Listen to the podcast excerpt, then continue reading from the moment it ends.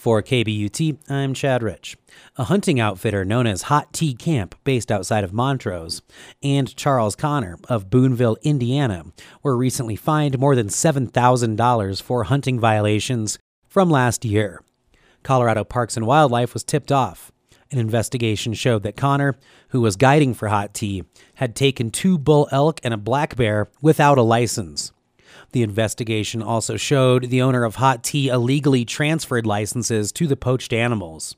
Connor was charged with hunting without a license, illegal possession of a black bear and two elk, illegally using another person's license, and multiple counts of hunting on private property without permission. The owner of the outfitter and Connor could lose their licenses in almost every state in the nation thanks to the Wildlife Violator Compact. They will be subject to hearings in front of the Colorado Parks and Wildlife Hearing Examiner, who will determine the status of the men's license privileges. Representatives say this case should serve as a warning to anyone who chooses or even thinks about violating Colorado wildlife laws. Parks and Wildlife says that anyone who has information concerning wildlife crimes or hunting and fishing violations should contact Operation Game Thief at 877 265 6648. Tips can be anonymous, and rewards are given for tips that result in convictions.